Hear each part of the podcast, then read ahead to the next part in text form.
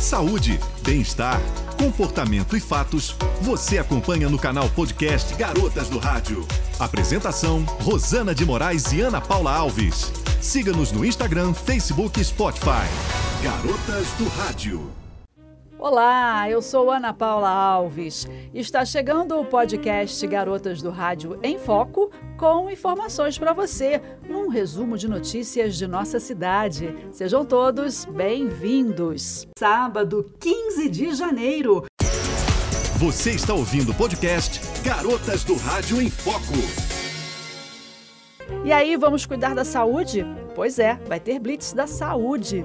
Nos dias 20 e 27 de janeiro, a Secretaria Municipal de Saúde vai realizar uma série de atividades de prevenção e manutenção dos cuidados contra a Covid-19. A ação vai acontecer na Praça dos Expedicionários, no bairro de São Pedro, de 9 da manhã até às 3 da tarde. A Blitz da Saúde é um evento estratégico que faz parte do calendário do programa Terê Saúde e vai contar com a participação de profissionais do Núcleo de Apoio à Saúde da Família, da Unidade de Saúde Dr. Eitel Abdala, do bairro de São Pedro, do Departamento de Odontologia, da Divisão de Enfermagem, além de estudantes do curso de saúde da Unifeso, da Estácio de Sá e do SENAC.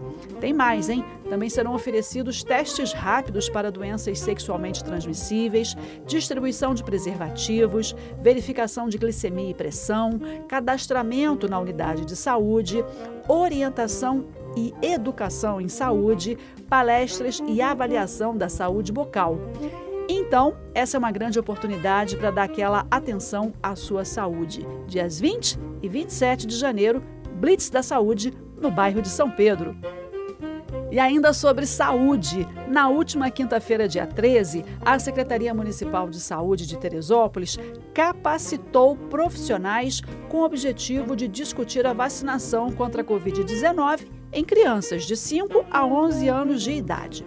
A reunião contou com médicos que atuam nos postos de saúde da cidade e do interior e que vão auxiliar todas as equipes no atendimento ao público infantil.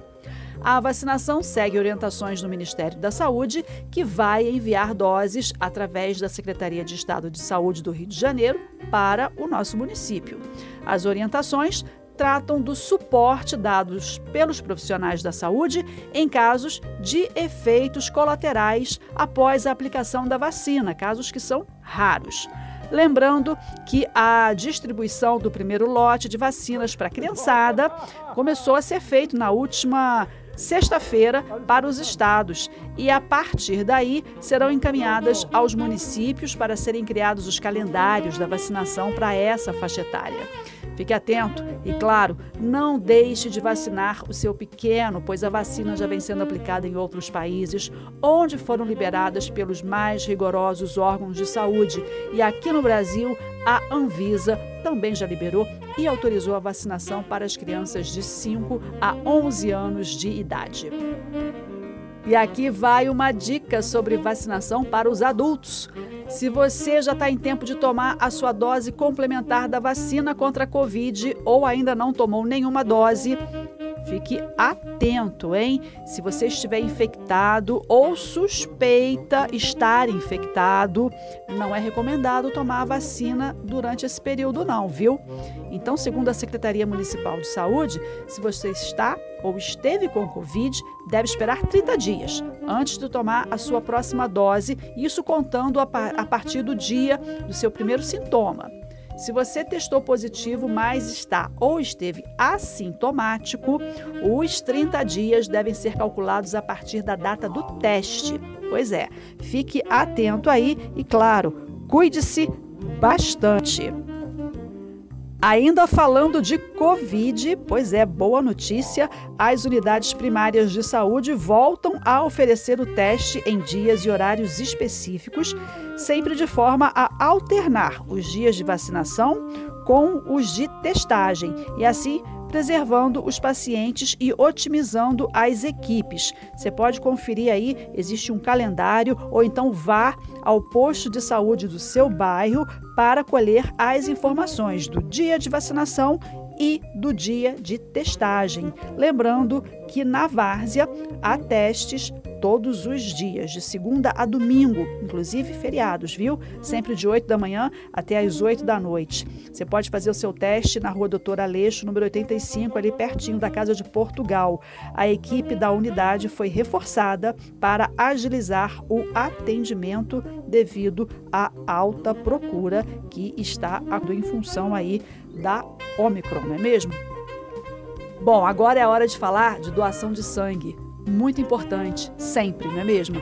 O Hemonúcleo Teresópolis está com estoques baixos de todos os tipos sanguíneos. Por isso, tire aí um tempinho, faça a sua doação de sangue.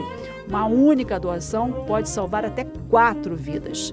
O hemonúcleo está funcionando no anexo do Hospital São José no Alto, sempre de segunda a sexta-feira, das 8 da manhã até o meio-dia. E para doar sangue é necessário ter entre 16 e 59 anos e peso superior a 50 quilos. Adolescentes entre 16 e 17 anos precisam de autorização dos responsáveis legais. Para fazer a doação, é preciso apresentar o documento de identidade com foto, estar bem alimentado, ter dormido bem, não ter consumido gordura nem ingerido bebida alcoólica nas últimas 12 horas e não ter fumado ao menos uma hora antes da doação. Doar sangue não traz nenhum prejuízo para sua saúde. Traz sim uma sensação de dever cumprido no amor ao próximo. E chega ao fim mais um episódio do podcast Garotas do Rádio em Teresópolis, Rio de Janeiro.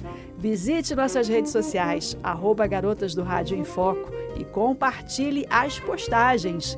Lembrando que amanhã você já pode conferir as notícias fresquinhas da nossa cidade na edição digital do jornal O Diário de Teresópolis. Acesse www.netdiario.com.br sempre agradecendo a sua audiência. Até o próximo episódio do podcast Garotas do Rádio.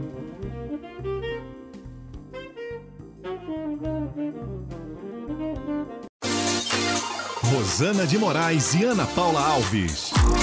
Garotas do Rádio.